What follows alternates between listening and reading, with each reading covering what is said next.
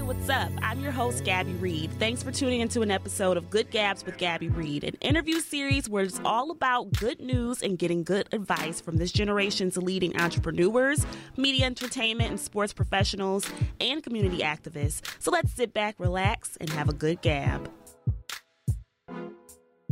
Hello, everybody. Just wanted to sort of do a different type of episode. I wanted to do an episode where I kind of filled everybody in on what I've been doing for the past two years. It's crazy how the pandemic has taken away so much life. For me, um, specifically, to be very honest and candid, but it's also added so much to my life in ways that I never even thought possible. I've lost people, but I've gained so much clarity about my actual life and who I want to be and where I want to be that I don't know if I would be the same Gabby if I had not experienced all that came with 2020. When 2020 hit, I was still a senior in college or really about to be a super senior, but we'll talk about that at a later date. I was tasked with caring for almost 60 something freshman girls and that was a major part of my life. And I loved every single young woman I came across. Felt like I was in my purpose and knew that something about student affairs and mentorship would be a part of my life moving forward. Then the pandemic hit. We were told that we were only going to be going home for three weeks. I didn't even pack up my whole whole dorm room, but deep down inside, I sort of knew that something was going on with this coronavirus thing and that I would probably be staying home longer than anticipated. We ended up online. I moved back home with my mother in March of 2020 and have not left the Lansing area since. Been here since and staying here until something new comes into my life, something new that God can show to me that I'm still waiting on, to be honest. But I digress. And while sitting here really thinking about the journey from the college dorm room to where I am now, all I have is gratitude, but I also have a lot of tears. I moved back home in the middle of the pandemic.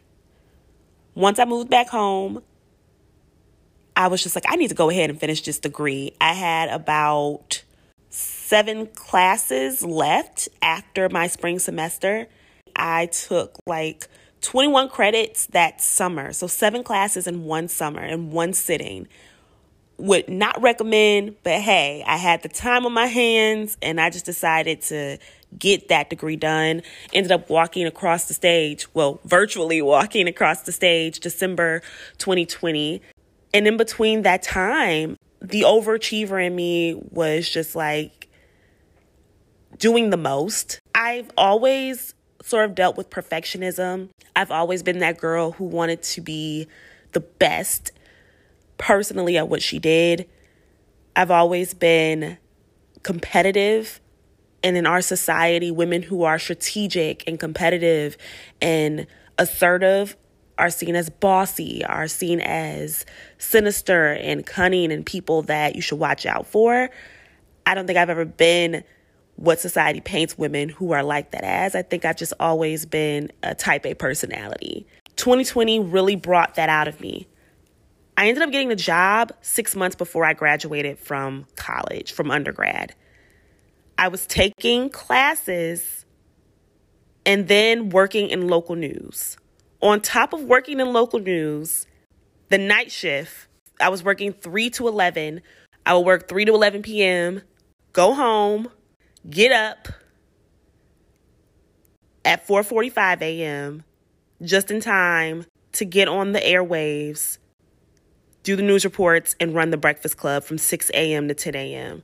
Get off at 10 a.m., come home, take a nap until 3 or until it was time for me to go in for work. Get up around 2:15, eat and go to work in the newsroom from 3 to 11, rinse and repeat. And then I was taking on extra hours, filling in for people, working about 80 hours a week, 12 hour days, on top of finishing out my senior year of college. Insane. And it all stemmed from this feeling of having to be perfect, maybe a little bit of people pleasing deep down inside because I didn't know how to set boundaries and tell other people no. I thought I was trying to be a boss. I thought I was being a girl boss. But in the end, I was so tired and worn down, I didn't even recognize myself. Ended up leaving the newsroom, um, decided to walk away from local news and focus on radio. I've been in radio since I left local news and still love radio, but I'm also interested in fulfilling other passions in the media industry. And even though I'm still in radio, I'm in my first year of graduate school at Michigan State University studying communication, hoping to do a really great thesis that'll get published, maybe win some awards, who knows. The goal is to eventually be a college professor working at a university and mentoring students like myself who want to be journalists, who want to work in media, or who just want to go out in the world and be decent people.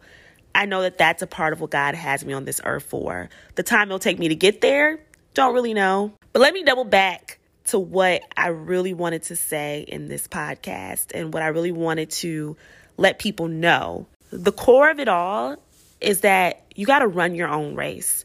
You cannot go on social media looking for validation. You can't go on social media looking to be inspired by others' journeys. You have to run your own singular race and fall in love with every aspect of your journey in your life.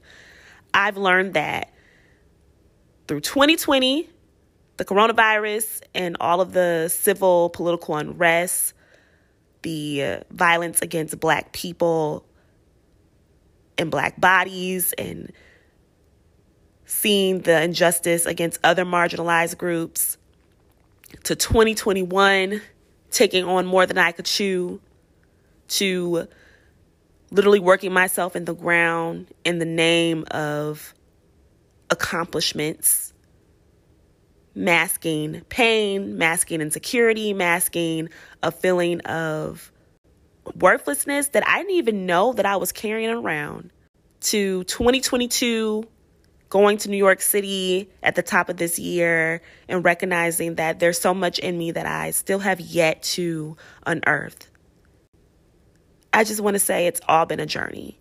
And I'm grateful, I'm humbled, and yet I want everyone to know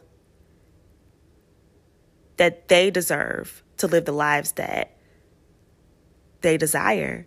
It's not about accomplishing things to add to a resume.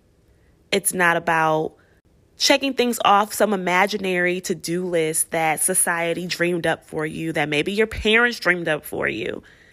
Really, this life is all about you living it to the fullest and living it your way. Every single day, it should be about you, what you want to do in this world. Really, you are the main character. And if this podcast, if this episode doesn't show you anything, it should show you the power of self actualization and the power of owning yourself, your choices, and your life for you. My goal, no, my prayer for you in 2022 is that you reject anything that makes you feel lesser than, more than anything, my prayer for all of us in this world is that we learn to continually love ourselves. And that's all. I just wanted to tell my little story. Hope that you tune in to the rest of the episodes that I have. Here we are. Thanks for tuning in.